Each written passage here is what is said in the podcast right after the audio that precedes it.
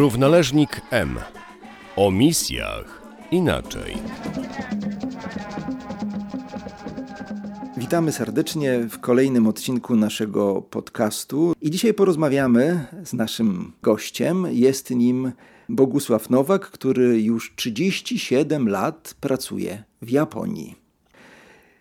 Japonia nazywana często jest krajem kwitnącej wiśni. I chciałbym wiedzieć, czy to jest zgodne z, z prawdą, czy to taki może e, symboliczny, romantyczny opis tego kraju? Rzeczywiście y, wiosną praktycznie cała Japonia kwitnie. Y, Japończycy lubią y, nawet oglądać te kwitnące wiśnie, organizują tak jakby pikniki pod tymi drzewami kwitnącymi i dużo, dużo sadzą, nie? Nawet teraz mieszkam na takim małym miasteczku i za oknem mam staw i w koło tego stawu są wiśnie, nie? Ale są takie, które zimą kwitną. To są wyjątkowe, ale te tradycyjne właśnie te Y, obraz Japonii, właściwie to jest y, kwiecień mniej więcej. Wtedy rzeczywiście jest tak różowo wszystko. I przynajmniej niektórzy tak mówią, że im się kojarzy to z filozofią japońską, nie? że życie upływa tak jak te kwiat, kwiaty, nie? po prostu zakwitnie, spadnie i nic z tego nie ma. Nie? Taka artystyczna sztuka dla sztuki. Nie? Że, bo, dlatego, że właściwie nie ma owoców z tych kwiatów. Nie? Także oni właśnie nad to jako plus widzą, że to jest piękne, bo to jest krótkie, takie przemijające jak życie. No bardzo ciekawe. Ja prawdę mówiąc myślałem, że to są drzewa owocowe i potem zastanawiałem się, co wy robicie z tymi wiśniami, kiedy jest taka nadprodukcja. Tu się okazuje, że, że nie ma owoców. No ciekawe. Tak, dla mnie osobiście e, Japonia to kraj odległy, kraj e, bardzo tajemniczy, z bogatą historią, który po ruinie spowodowanej II wojną światową stał się potęgą gospodarczą. Ale to też kraj, który wyprodukował film Godzilla, e, na który chodziliśmy z kolegami dawno, dawno temu do kina. A z czym tobie kojarzy się Japonia? Czym ona dla ciebie tak naprawdę jest? Jakby to powiedzieć, to przede wszystkim jest miejscem, gdzie yy, pracuję jako misjonarz. Yy, dla mnie Japonia nie jest taka właśnie, jak teraz powiedziałeś, nie tajemniczym, odległym krajem. Już w Japonii jestem 37 lat, dłużej niż w Polsce. Także Japonia sama w sobie dla mnie jest czymś normalnym w tej chwili już. Oczywiście na początku, pierwsze może 5-10 lat była egzotyczna, jakoś tam tajemnicza, ale im człowiek więcej się nauczy języka, wszedł w tą kulturę, po prostu jest normalny kraj. A co tobie było trudniej? E, opanować język japoński, czy zrozumieć e, mentalność Japończyków? Też można byłoby dużo mówić, a to, to mi się teraz tak e, skojarzyło, że miałem nadzieję, że na przykład jak się nauczę języka japońskiego, że na początku to było wszystko obce, nieznane, nie mogłem się skontaktować, skomunikować z Japończykami i miałem nadzieję, że jeżeli się nauczę japońskiego, to będzie dużo łatwiej, nie? A w praktyce okazało się, że było dużo trudniej, nie? Po prostu kiedy nie znałem japońskiego, czy znałem tak, tak piąte przez dziesiąte, jak to się mówi, tak mniej więcej, że mogłem się komunikować, ale jeszcze nie byłem w stanie mówić poprawnie tak to, co chciałem powiedzieć. Ja stanowiłem atrakcję dla Japończyków, jako obcokrajowiec, wtedy 30 parę temu to był bardzo rzadki okaz, nie? Takiego obcokrajowca. Nawet wszyscy dzieci mnie wytykały palcami, że Amerykanin, Amerykanin, Amerykanin. Teraz jest bardzo dużo. Ale wtedy właśnie, jak ktoś miał kontakt z takim obcokrajowcem, który tam coś tam mówił, coś tam nie mówił, można było się jakby docenić samego siebie, Japończyk, nie? że ma kontakt z obcokrajowcem. Nie? I wtedy miałem dużo kontaktów z Japończykami. Kiedy zacząłem mówić po japońsku, i więcej rozumieć politykę, ekonomię, powiedzmy, czy tam jakieś historie Japonii, zauważyłem, że wiele Japończyków przestało ze mną rozmawiać, bali się. Dlatego, że według ich wyobrażenia, to co ja rozumiem przynajmniej, jeżeli obcokrajowiec rozumie tą grupę, zamkniętą grupę Japończyków, to jest niebezpieczne dla nich.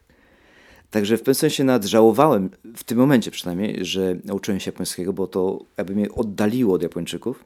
Ale potem jak zacząłem pracować na parafii, to znaczy ten trud, który włożyłem w, y, w naukę japońskiego, jakby wydał owoce, dlatego że wierni katolicy japończycy mieli większe zaufanie do mnie, dlatego widzieli, że ja ich rozumiem, oni rozumieli, co ja im mówię, mogli normalnie ze mną jak z człowiekiem rozmawiać, jak z księdzem, nie?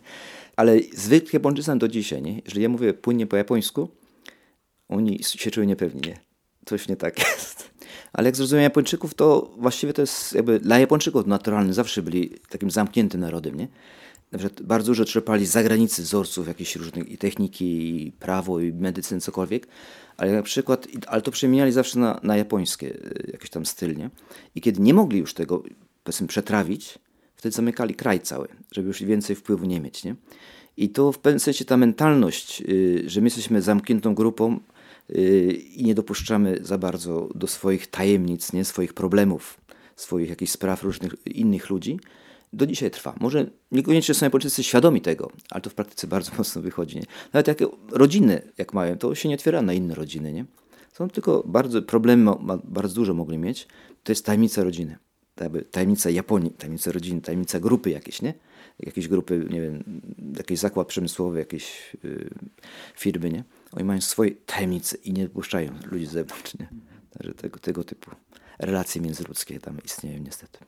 A jak dużo czasu zajęło ci to odkrywanie ich mentalności, poznawanie właśnie tego, że tak oni funkcjonują, tak, takimi są? No, ciężko powiedzieć tak y, dokładnie w którym roku, nie? Ale to jest proces, który wydaje mi się ciągle trwa, nie? Ale już tak po prostu nie mam tak, tych, takich y, nowych odkryć, takich szokujących odkryć, jak, jak, kiedyś miałem, nie? Ale ten proces trwa, tak samo z nauką języka, y, bo to nie jest tylko kwestia nauczenia się gramatyki, y, jakichś słówek, czy nawet tych znaków chińskich, japońskich, ale właśnie tej mentalności, nie? bez znajomości mentalności relacji międzyludzkich przede wszystkim, bo język japoński to jest wyraźnie tyle treść logiczną, jakieś tam, to, to chcę powiedzieć, tylko wyraża y, relację międzyludzką, właściwie hierarchię nawet społeczną, nie? Że inaczej się mówi do ludzi, którzy się są na górze społeczeństwa, jakiś mają autorytet, y, nie wiem, siłę polityczną, a inaczej do ludzi, którzy są w tym społeczeństwie jakby na niższym stopniu ode mnie. I samo to rozróżnienie jakim językiem, bo jakby 3, 4, 5 poziomów języka jest, nie? Do kogo mam mówić, którym poziomem? To jest właśnie bez życia w Japonii, wydaje mi się, to jest niemożliwe, nie? Bez doświadczenia, bez rozumienia do pewnego przynajmniej jest, nie? Nawet to jest dla samych Japończyków trudne, dlatego na przykład te karty, y, nie wiem jak się nazywa, y, karty wizytowe, tak? Że jak dają drugiemu y, swoją kartę, to nie chodzi tylko, że jakiś biznes, kontakt, kontakt biznesowy, coś tego, tylko żeby ustalić hierarchię, nie? Kto to jest wyższy, kto to jest niższy, nie? I wtedy się język od razu zmienia. Oni od razu dostosowują y, język do tego, nie? Że, a ty jesteś szefem jakiejś firmy, a ja tam zwykłym, jakiś tam w biurze pracuję. Już się całkowicie język zmienia, nie? Także yy, właśnie to język i kultura to jedno do drugim idzie, nie? Yy, nie może tego oddzielić. No, chyba we wszystkim tak jest, ale szczególnie chyba w japońskim, nie? I to, to trwa dla mnie przynajmniej, nie? Japonia to też kraj bardzo mm, skomplikowanej i zaawansowanej technologii. A jak jest e, z duchowością e, Japończyków? Czy ona równie jest skomplikowana i zaawansowana? Na ile rozumiem Japończyków, są bardzo pragmatyczni. Nie? I religię, czy duchowość, powiedzmy religię, traktują bardzo właśnie pragmatycznie. Nie? W tym sensie, że na ile ona im jest potrzebna. Nie? I szczególnie teraz, kiedy mają rzeczywiście tę technologię wysoko rozwiniętą, podejrzewam, że większość Japończyków może nie na, na tym nie zastanawia, ale w praktyce to wychodzi, że oni jakiegoś tam Boga, jakiejś tam super siły ponadnaturalnej nie potrzebują. Sami sobie dadzą radę, nie? Także nawet jest taka, taka sytuacja, że już niejednokrotnie na przykład chrzciłem mężczyzn już dopiero kiedy oni skończyli pracę, nie? Znaczy wyszli, poszli na rentę, na emeryturę na przykład, czyli gdzie jakby wyszli z tej y, grupy pracującej, nie? Dlatego, że oni, oni sami mówili, że gdyby na przykład przyznali się do wiary w Jezusa, w Boga, nie? Wtedy, kiedy jeszcze pracowali, poprzez przyjęcie chrztu na przykład, nie? to wtedy y, praktycznie okazaliby swoją słabość, nie? że oni potrzebują jakoś pomocy z zewnątrz, Boga jakiegoś, nie? jakiejś tam siły ponadnaturalnej, nie? czyli sami są słabi. Nie? I wtedy ta ich słabość okazana przez wyznanie wiary czy przy, przez przyjęcie chrztu byłaby wykorzystana przez innych Japończyków. Byliby dyskryminowani, zwalczani jako słabsi. I dlatego wielu ludzi, nawet kiedy ma jakieś tam te duchowe y, elementy w swoim życiu, nie? czy jakąś y, wiarę, nie tylko chrześcijańsko-katolicką, ale jakąś tam wiarę, oni tego nie, nie, ukazują. Nie? Także wielu właśnie poczeka, czeka mężczyzn, nie? aż y, skończy pracę, pójdzie na rentę, emeryturę, wtedy zaczyna to życie duchowe. Nie? Tylko to jest ciekawe, bo na przykład w praktyce jakaś tam duchowość czy religijność Japończyków sprowadza się do kultu przodków. Nie? I to nie jest szacunek dla przodków, ale właśnie kult, cześć przodkom, uznajmy za bogów, nie? Kami za bogów, nie? I się, y, ich ta religijność sprowadza do tego, że jak ich y, ojciec, matka, nie? rodzice umrą, dopiero wtedy zaczynają jakieś tam życie religijne, czyli po prostu jest ten pogrzeb i to jest tak być największe wydarzenie religijne w ich życiu. I potem y, mają tak ustalone, by co tam jakiś czas, na przykład na miesiąc, rocznicy miesiąca, dwóch miesięcy, czy roku, dwóch, pięciu, tak mniej więcej przez 30 lat, muszą tego mnicha buddyjskiego wezwać do domu. A jeszcze wcześniej w domu dla tych rodziców zmarłych y, y, ustawiają ołtarz taki buddyjski, nie? I tam te prochy przez jakiś czas przynajmniej y, rodziców umieszczają. I potem ten mnich przychodzi i modlitwę odprawia. I to właściwie ich jako dzieci tych zmarłych rodziców, jakby swój obowiązek wobec tych rodziców. Oni wierzą, że im pomagają osiągnąć ten stan kamień, nie? Bo, Boga, jakieś tam bóstwa. Nie? I, bo gdyby nie zrobili tego, to nie tylko z miłości, wynika też z lęku. Nie? Gdyby nie zrobili tego, to ci rodzice mogliby się myślić na nich jakoś tam. Nie? Yy, także jest miłość może do rodziców z jednej strony, z drugiej strony lęk nie? przed tą karą, jakąś tam zemstą. I właściwie to jest ich całe życie religijne. Nie? To jest właśnie animizm, tak ogólnie rzecz biorąc. Nie? Czy na przykład oczyszczanie terenu, bo się boją duchów różnych złych. Nie? Na przykład y, żaden y, pracownik, firma nie zacznie pracy budowlanej, zanim teren nie zostanie oczyszczony ze złych duchów. Nie? I wtedy im wszystko jedno, czy to przyjdzie ksiądz katolicki, czy szintoistyczny, czy buddystyczny, coś, coś tam ktoś musi zrobić. I wtedy się czują spokojnie, mogą pracować. Nie? No dobrze, ale przecież Japonia chyba wciąż pełna jest różnych świątyń, tych pięknych parków, gdzie ludzie chodzą na jakąś medytację, no to, to pokazuje chyba jakąś ich potrzebę duchowości, nie, niekoniecznie dopiero kiedy już pójdą na, na emeryturę. Jest ta sprawa, że w Japonii, jak się pójdzie do świątyni, to turystów można zobaczyć, ale nie, albo pogrzeb jakieś, nie? ale nie takich wiernych, że ktoś przyjdzie się pomentować czy pomodlić się. Nie? Jakieś na samym początku yy, mojego pobytu w Japonii jako kleryk jeszcze próbowałem zen mm, praktykować. Nie? I potem z tego dałem sobie spokój, tam cała historia jest z tym. Ale wtedy chodziłem na takie spotkanie do świątyń też, może na takie 3 milionowe miasto była jedna, druga świątynia, która za, może dla, dla 20, tam 15, 10 osób organizowała takie sesje medytacji.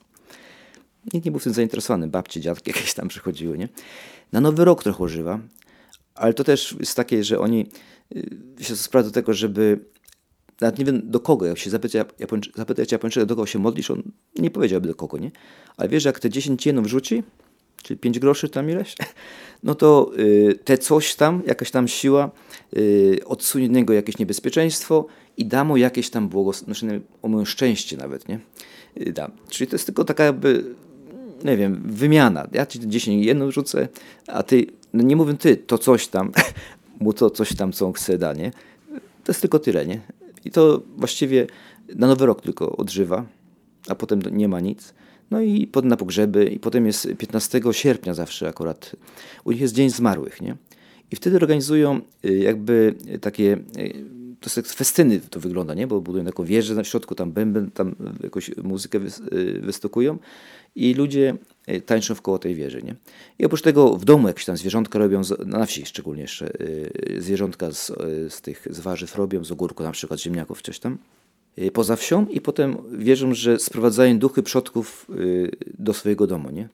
I y, wtedy przez jakieś 2-3 dni jakby z tymi duchami obcują, jedzą, tam da, żywności im dają dużo, sami też jedzą i potem ich zawieś wynoszą i tam palą to i koniec, nie? Ale to jest właśnie podobnie jak ten pogrzeb, nie? To jest jakby się boją, gdyby nie zatroszczyli się, nie zaopiekowali się tymi zmarłymi w ten sposób, to ci zmarli mogli się zdenerwować na nich, jakoś tam ich pokarać, nie? Także raz, że może chcą być z nimi, ale bardziej chcą właśnie, y, żeby nie rozgniewać ich, żeby ich jakoś tam uspokoić, nie?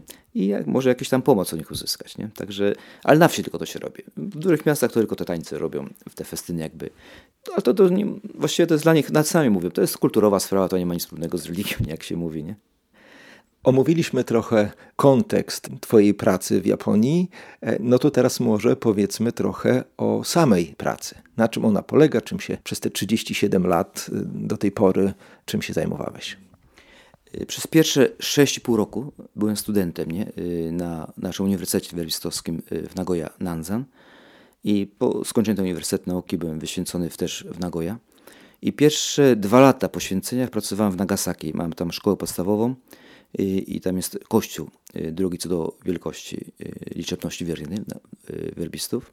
Tam przez dwa lata pracowałem w szkole podstawowej i w tym kościele. I potem y, wróciłem do Nagoya, do naszego trzeciego co do wielkości kościoła, Nanzan to się nazywa.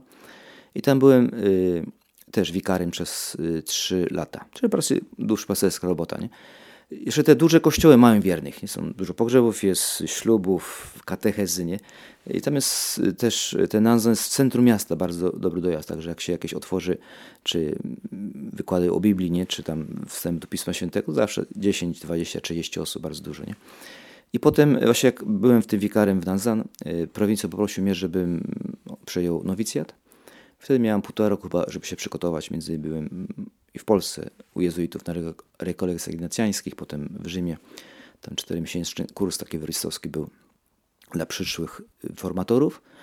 I potem w Stanach Zjednoczonych, w St. Louis, tam też taki kurs był dla formatorów roczny. I potem y, przez 6 lat mniej więcej pracowałem jako mistrz nowicjatu. Tylko przez te 6 lat miałem chyba tylko 6, łącznie 5 czy 6 nowicjuszy. Ale też jednocześnie byłem i rektorem, i ekonomem, i proboszczem, i tam rekolekcje prowadziłem, takie różne tam rzeczy robiłem.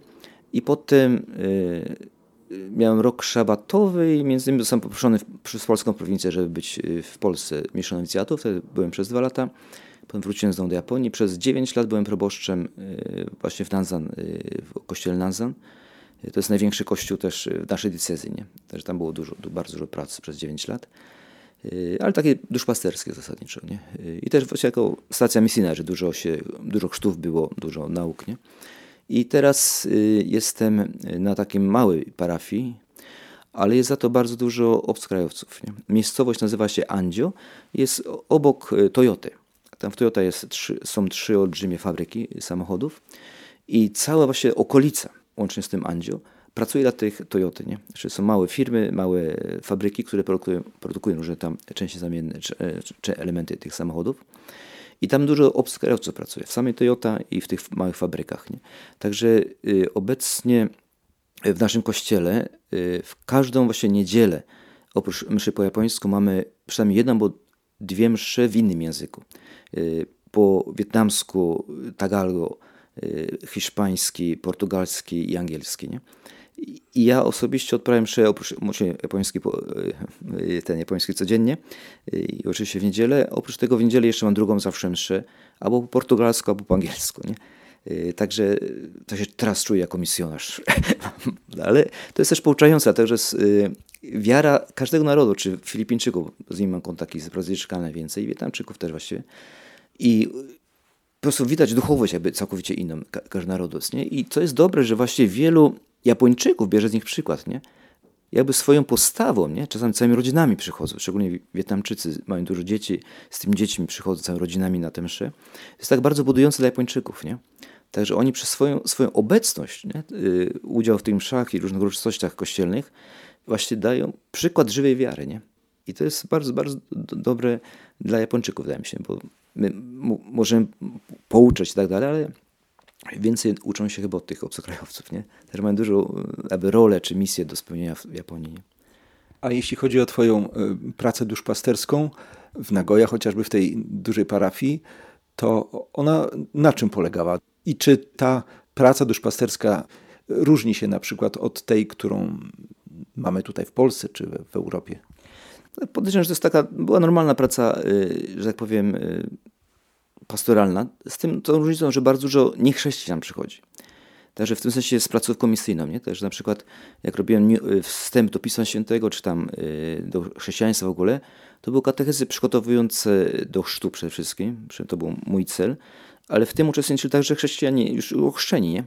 którzy zauważyli, że nie, nie zbyt dużo nie wiedzą na temat chrześcijaństwa, y, wiary naszej katolickiej, ale też właśnie byli, było dużo niechrześcijan, i właśnie w tym kościele, y, tak już tylko nie pamiętam, ale gdzieś mniej więcej w ciągu roku przynajmniej setka chrztów była, nie? Co może na Afrykę, na Indonezję to jest malutko, ale na pamiętam bardzo dużo, nie? bo czasami są parafie, gdzie mają w ogóle chrztów. Ale jest dużo, oczywiście dorosłych, nie? Były też dzieci, ale jest dużo, dużo, bardzo dużo dorosłych osób. Też wiem, że raz to chyba 40 osób miałem za jednym razem. To prawie, że się w prezbiterium nie wszyscy nie mieścili. To bardzo wyjątkowe było, nie? potem indywidualne różne spotkania, ludzie na różne porady. Y, do spowiedzi mniej może. Japończycy raczej nie są wychowani w tym kierunku, tak powiem. Nie? Raz, dwa razy w roku są takie organizowane rekolekcje i wtedy się właśnie praktycznie cała, cała wspólnota wyjść spowiada. Nie? A potem bardzo, bardzo rzadko. Nie? Także tak, wtedy właśnie też miałem wikarych, dwóch, trzech, pięć, czterech nawet w powiewach. To wtedy zawsze miałem taką zasadę, że zawsze, czy ktoś będzie, czy nie będzie 10 minut przed mszą, ktoś w konfesjonale e, czeka. Nie? Także troszeczkę to naśladowałem duszpasterstwo polskie. Nie? I nie wiem, czy to działało, czy nie działało, ale tam ludzie, ta świadomość się zmieniała powoli. Nie? Widzieli, że ksiądz czeka i że nie, nie, nie wiedzieli, co to jest. Nie? Y, ale powoli się dowiadywali, na przykład adoracja na świętego sakramentu, nie? Pamiętam, była już, zanim poszedłem, ale tak tylko w sobotę, tam godzinę, dwie, w małej kaplicy, tam pięć osób może to wiedziało, nie? Ja to przyniosłem na mszę y, niedzielną, ale która była odprawiana w sobotę wieczorem, nie? I po mszy była taka krótka adoracja, zresztą tak w Polsce się robi, nie? To niektórzy e, Japończycy starci mówili, o, są tacy nostalgicznie nastawieni, a tak kiedyś tak właśnie było, teraz już zapomnieli, że coś w ogóle takiego jest, nie? A młodzi ludzie pytali, a co to jest? Jakaś taka inna msza. Dla nich ka każda ceremonia, każda jakby modlitwa to jest mszą, nie? I mówię, o ta, ta msza jakaś taka inna jest, nie? No, albo okazja, żeby wytłumaczył, o co chodzi w tym wszystkim, nie? Teraz już jest normalne dla nich, nie? To się coraz bardziej, że tak powiem, popularna staje, normalna adoracja. Takie, takie proste sprawy, nie? Ale to, czy właściwie nie wiem, czy się dużo różni od, od polskiej duszpasterstwa, ale na tyle, że od rana wczoraj była praca, nie? Zawsze ktoś tam przychodził. Czasami bezdomni przychodzili, nie? Czy tam ludzie y, po poradę, nawet niewierni. Także zawsze coś tam było, nie? O Japończykach myślimy przynajmniej w tej chwili, e, że to są ludzie ciężkiej pracy, że oni bardzo dużo pracują i co więcej, e, ten ich zakład pracy, to miejsce, z którym są związani, jest dla nich niezmiernie ważne, istotne, może czasami ważniejsze niż e, sama rodzina. Jeśli tak, no to, to jaki to ma wpływ na ich takie codzienne życie, na ich świętowanie, na ich właśnie życie rodzinne. Takie mocne związanie z zakładem pracy i, i z pracą, którą trzeba wykonać. Moim zdaniem, w mojej opinii, nie? Japonia jest krajem totalitarnym. Japończycy, z tego co ja widzę, kontrolują, y, czy japoński rząd, czy w ogóle y, państwo japońskie kontroluje Japończyków poprzez firmy. Mała grupa, oni dają im wszystko, nie? Przyjmowali do pracy, dawali mu mieszkanie, dawali mu wykształcenie. Przez pierwsze 3-4 lata uczyli go, przyuczali do tego zawodu. I potem cały czas promowali, promowali i aż tak do emerytury. Oni właśnie byli wierni tej firmie i już przez całe życie mieszkali tam, nie? Coraz większe pensje, znaczy żyli dla tej firmy. I dla Japończyków już tradycyjnie, zanim to tutaj y, te filmy się rozwijały. Właśnie praca, to co ja rozumiem, nie, jest sensem życia w ogóle. Nie? Jak człowiek nie może pracować, to w ogóle nie ma wartości, nie ma, nie ma sensu, nie potrzeby, żeby żył. Nie? Oba scenie, że jakieś synowie nawet nie, na wsi, jak rodzice, szczególnie matki, nie, już tak postarzały się, były niepełnosprawne, nie mogły pracować, to ich wynosili w górę i tam zostawiali, nie, pożarcie tym wilkom czy niedźwiedziom, co tam było. I to w pewnym sensie do dzisiaj funkcjonuje jakoś tam, nie? Już nawet samo kontrola jest taka, nie? Że jak ja nie pracuję, to ja nie jestem potrzebny, nie, nie, nie mam wartości, nie? Także nawet teraz jest ponoć dużo, duży procent właśnie tych starszych ludzi na wsiach, którzy popełniają samobójstwa, kiedy już nie mogą pracować, nie? Żeby nie być obciążeniem dla rodziny. I właśnie to z tej, że nie ma wartości osoba sama w sobie, tylko na, tyle ma wartości, na ile pracuje. I właśnie bycie w takiej firmie, to jest dla nich należy do jakiejś, y, do jakiejś grupy, jest częścią grupy, tam pracuje, ma swoje miejsce i to jest jego życie, nie? A rodzina, oni też odczuwają na pewno miłość, jakoś tam pragnienie, ale z tego za się rozmawia, wychodzi. Nawet jeżeli na początku oni idą do tej firmy, żeby pracować, zarabiać dla rodziny, potem się wszystko zmienia, nie? Rodzina przechodzi na drugi plan i tylko są dwa firmy, nie? Czy płacą, czy nie płacą. Nawet jakby różne kryzysy, to robili nadgodziny za darmo, nie? Sabisu sangiu, nie? Że serwis robił jakąś tam usługę dla firmy i za darmo pracowali godzinami po tych godzinach pracy, nie? Ale to też chodziło o obronę swojego miejsca pracy. Nie tylko miłość, to nie chodzi o miłość do firmy, tylko o obronę swojego miejsca pracy. Gdyby nie robili tego, to by byli dyskryminowani, odsunięci, nie byli jakby w pełni członkami tej grupy, nie?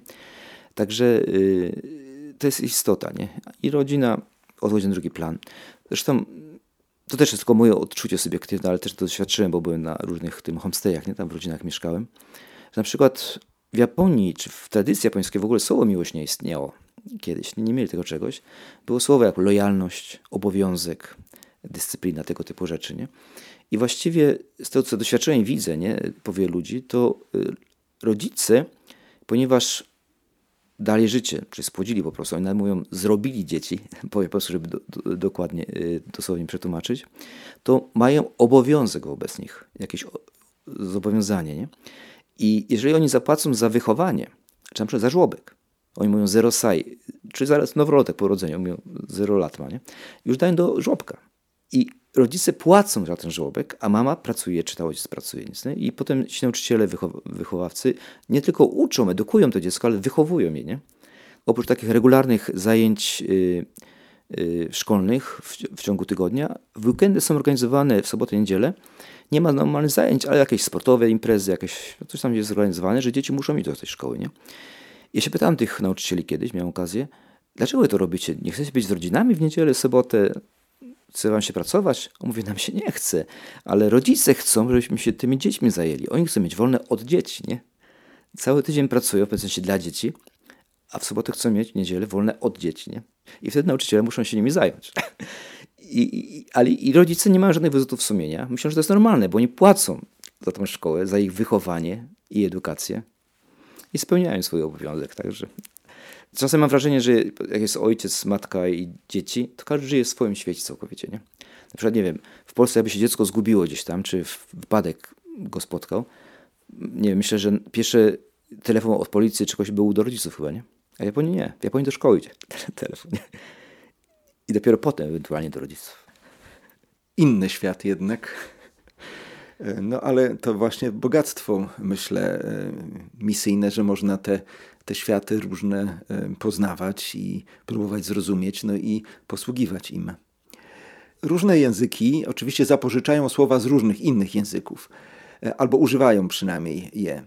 I podobnie jest z językiem polskim. I jeśli chodzi o słowa japońskie, e, to trzy, które pierwsze mi przychodzą na myśl, to harakiri, seppuku i kamikadze.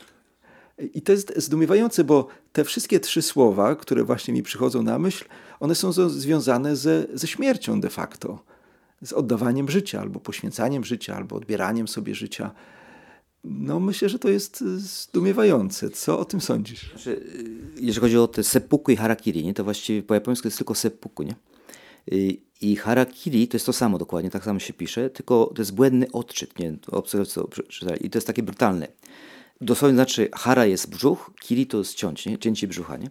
Tylko oni, oni mówią haraki, oni mówią seppuku, nie? Yy, czy to jest to samo, nie? I kamikaze oczywiście, to jest boski wiatr dosłownie, nie? Czy oni samobójcy, nie? Czy yy, myślałem kiedyś, że to tylko byli, byli ci yy, lotnicy, nie? A się okazuje, że byli też czołgi mieli takie jednoosobowe, że jak Amerykanie robili ten atak z morza na ląd. Wtedy oni mieli w nich atakować. Znam takiego nauczyciela jednego, który był w tej brygadzie i na szczęście tam Amerykanie nie wjechali, nie, nie, także on przeżył. Nie? I też byli jeszcze takie jakby torpedy żywe. Nie? Także oni wykorzystywali wszystko, co mogliby. Jestem pewien, że gdyby Japończycy pierwszy wynaleźli bombę atomową, to też by ją rzucili na Amerykę czy gdzieś tam. Nie? To, to już tam się nie liczy nic. Nie? Robią, każdy, każdy chwyt się liczy w czasie wojny, żeby tylko wygrać. Nie? Ale też może jeszcze też jakoś tam ze śmiercią związane, chyba tsunami. Dosłownie znaczy fala portowa. Czy jak jest trzęsienie ziemi gdzieś tam w, w, w, tym w morzu, to potem idzie fala na, na port i tam w głąb, nie? To też ze śmiercią jakoś związane. Też nie wiem, to nie, tego nie robiłem. Może byłoby ciekawe właśnie y, jakieś badania zrobić, nie? Jaki kraj importuje, jakie słowa z jakiego kraju. To jakieś, o tym kraju, który importuje, by się można było nauczyć, dlaczego Polacy akurat te słowa zapamiętują, nie? Albo jaki jest przekaz Japończyków, że akurat te wyłapują, nie? Ale czy rzeczywiście ta mentalność japońska, czy ich kultura, no, jest jakby tak przesiąknięta tą śmiercią, czy ta śmierć jest jakby obecna w ich życiu, czy raczej to jest e, tabu? No ale z drugiej strony no, te słowa, no może to my tylko żeśmy zapożyczyli, czy, czy wykorzystujemy je tak mocniej z japońskiego, e, ale one przecież tam też, e, też istnieją. Znaczy z tego, znowu, co ja rozumiem, nie wiem, jak Japończycy, jakbym się popytał, bo się nie pytałem, ale z tego, co słucham ich wypowiedzi, czy w praktyce na pogrzebach i tak dalej, że oni się bardzo śmierci lękają, nie? I próbują oswoić, po japońsku bika, takie słowo, upiększyć śmierć. Także jeśli czyta różne, nie wiem, czy ich nowele, yy, czy sam film oglądam nawet, to śmierć jest na te sepuku, nie? te harakiri, nie? Seppuku, jest czymś pięknym dla nich, nie? Na przykład oni często mówią, że to jest wzięcie odpowiedzialności. Że na przykład jakiś tam szef firmy zaciągnie dług, dług splajtuje firma, to dla nich wzięcie odpowiedzialności nie jest odbudowanie firmy, spłacenie coś tam, tylko popełnienie samobójstwa. I oni to mówią jako honorowe wyjście. Nie? I to w ogóle tradycja cała jest taka, nie? Tylko, że ja mówię, ale to nie jest wzięcie odpowiedzialności, to jest ucieczka odpowiedzialności, nie? Ale, ale bardzo generalnie mówiąc, mi się wydaje, że właśnie w kulturze japońskiej y, chodzi o porównać śmierć czy życie do, do tego kwiatu wiśni, te spadające, że tak krótkie życie jest, że umiera i koniec, nie? Ale to, to takie piękne, takie wzruszające, nie? Że po prostu próbują oswoić ten lęk przed śmiercią. Nie ma zmartwychwstania. Oni wierzą w jakieś tam życie po śmierci, ale to, co się stanie z nim po śmierci, nie ma nic wspólnego z tym, co się stanie przed śmiercią, prze, prze, w ciągu życia, nie? czyli czy dobre życie, czy złe, powiedzmy. Nie? Normalny buddyzm ma karmę, nie? I to powinno tak być, że jak kto dobrze żył, to potem jakiś tam lepszy status osiądzie po śmierci. Ale oni tego nie mają. Oni wierzą, że tylko jak człowiek umrze, to wszystko zależy od jego los po śmierci, zależy od jego dzieci. Nie? Jeżeli to dziecko ustawi ten ołtarz, zawoła tego mnicha i ten mnich odpowiednie modu odprawi, to on będzie wzrastał jako uczeń Buddy, oni tak sobie tłumaczą, nie? aż osiągnie stan Buddy. I to jest ich nie wiem, szczęście, ale właściwie zniknie. Przestanie istnieć. Nie, nie będzie cierpiał, ale też nie będzie szczęśliwy. Nie? I to sobie tak tłumaczą. Nie? Wtedy się mówią, no ale wszystko zależy od dzieci. Nie? Jakby odpowiedzialność jest zwrócona na dzieci. Nie? Także na przykład znam wielu tak przypadków, że to dziecko, już dorosłe czasami, już mające swoją własną rodzinę, chciało przyjąć chrzest. Nie? No, kobietę, która akurat teraz niedawno zmarła, nie? którą chrzciłem. Ona już od średniej szkoły, nie? Bo była w naszej szkole tej Nanza, nie? już chciała przyjąć chrzest, nie? ale mama jej nie pozwoliła. I bardzo często właśnie nie pozwalają, bo ci rodzice myślą, że jak ich dziecko zostanie chrześcijaninem, to nie będzie się za nich modlić po ich śmierci. Nie zawoła mnicha, nie, nie zrobi ołtarza buddyjskiego. Nie? Czy oni z egoizmu myślą o sobie, kontrolują te dzieci, zabraniają im jakby zmiany religii. Nie? Także ta kobieta już miała chyba 60 lat czy więcej. Powiedziała, a w końcu moja mama zmarła. Z jednej strony była smutna, że mama zmarła, a z drugiej cieszyła, że w końcu jest wolna. I w Japonii jest niby wolność religijna, ale właściwie rodziny kontrolują. Znam takiego fizyka nawet, nanotechnologię czy tam opracował, bardzo wysokiej rangi fizyk. I on mówił, moje serce, przychodzi nam mszy, na, na, na zajęcia różne tego, brał udział w życiu parafialnym, on mówił, moje serce jest chrześcijańskie, ale rodzina mi nie pozwala. Naukowiec, dorosły człowiek, bo rodzina mi nie pozwala, nie mogę ze względu na rodzinę przyjąć chrztu, nie? nie mogę żyć wiarą katolicką. Czyli rodziny kontrolują to wszystko, nie?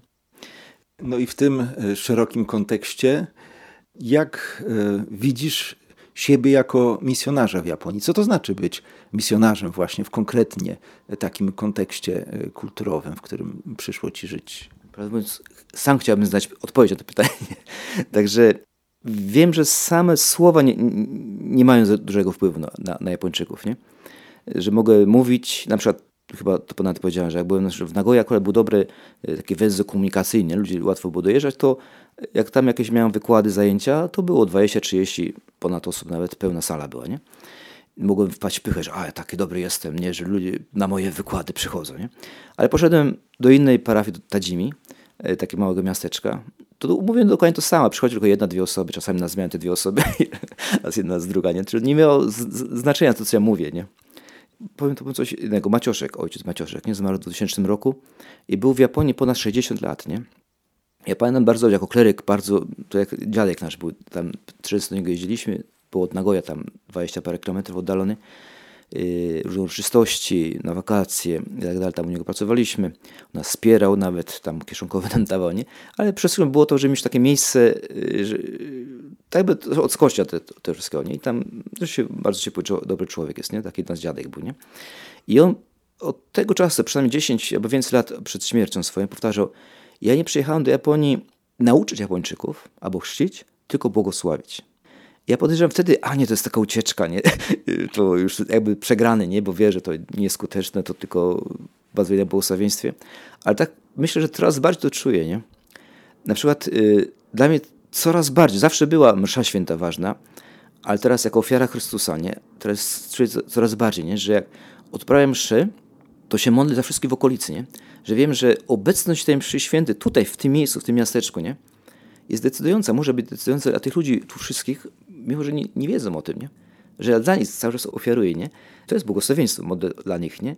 Że moja obecność, nie przykład, nie świadectwo, bo nie widzą tego, jak ja żyję, nie? Ale to, że parafia w ogóle jest, tam przychodzą ci obcokrajowcy, Japończycy, coś tam się dzieje. Często w ogóle chrześcijanie są za dziwaków jakieś takie wyłamują się ze społeczeństwa i tak dalej, coś tam dziwnego robią.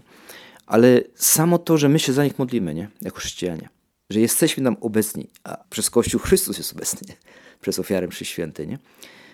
I coraz bardziej czuję, że to jest ważne, nie? Nie sama nauka, też staram się uczyć się, nie? I to przez internet, i, i na żywo, i tak dalej, różne tam metody próbuję, ale to nie działa nic, nie? Czasami tam jedna, druga osoba coś tam zareaguje, nie? Na przykład zrobiłem takie yy, na wideo, nie? Takie yy, wykłady wstępu do, do chrześcijaństwa, nie? Tam zrobiłem, nie wiem, z 20 może, już nie pamiętam tych, tych takich półgodzinnych yy, wykładów, to tak średnio 200 osób przez dwa lata zobaczyło to, nie? To pokazuje, niezależnie od treści, jakie jest zainteresowanie chrześcijaństwem, nie? Z wyszukiwarki powinni, jeżeli ktoś by szukał w ogóle, nie? To by znaleźli, to miałby z 5 tysięcy może. Może ktoś był po 5 minutach, po 2 minutach się wyłączył, nie? Ale to był, nabijało się, nie? Ale tylko 200, 300, 400 maksymalnie tam chyba jest, nie? Także pokazuje, jakie jest zainteresowanie chrześcijaństwem, nie? Z jednej strony ludzie czytają Pismo Świętego, a to jest tylko tak bardzo powierzchownie z tego, co widzę, nie? Nie, nie mają zainteresowania, żeby pogłębić. Większość, bo są wyjątki, nie? Yy, także modlitwa, obecność, ale właśnie nie to, że świadectwo nawet, tylko właśnie modlitwa, ofiarowanie mszy święty dla nich. Po prostu bycie na tej ziemi. Co, ojciec Macioszu, co bardziej to rozumieli, błogosławić tych ludzi, nie? I w takim razie, skoro większość swego życia e, spędziłeś w Japonii już zdecydowanie, to mm, kim się ty tak naprawdę czujesz? Polakiem oczywiście 100%. Także nawet gdybym, bo są tacy ludzie, którzy próbują, nad y, obywatelstwo na japońskie, zmieniają imiona, ale raczej mnie to nigdy nie, nie pociągało, nie? Że, a z drugiej strony wiem już po tych 37 latach bycia w Japonii, że nawet gdybym zdobył obywatelstwo japońskie, nawet gdybym miał nazwisko japońskie, bo to się z tym wiąże, nigdy nie będę Japończykiem, nie? Ani oni mnie zaakceptują, ani ja nie będę Japończykiem, nie? Nie stanę nie?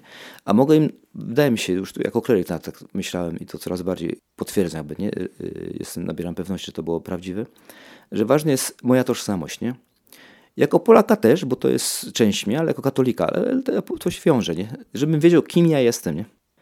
Bo gdybym był ani Polakiem, ani Japończykiem, ani tam nikim, to by był nikim ostatecznie, nie? Także wolę być jako Polak, ale chrześcijanin Polak w Japonii, niż taki ni to, ni owo w Japonii. Nie? Że, wydaje mi się, że to jest dla mnie ważne, żeby nie dać się jakby prądu nie pójść, nie, nie?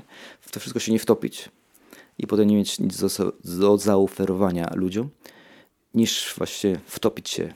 Może bym się lepiej czuł wtedy, nie? Ale nie mam nic do zaoferowania. Nie? Kończąc więc naszą rozmowę, bardzo Ci gorąco życzę, żebyś rzeczywiście nieustannie miał coś do zaoferowania, właściwie kogoś, czyli Chrystusa, który niech im wszystkim błogosławi. Amen. Dziękuję bardzo.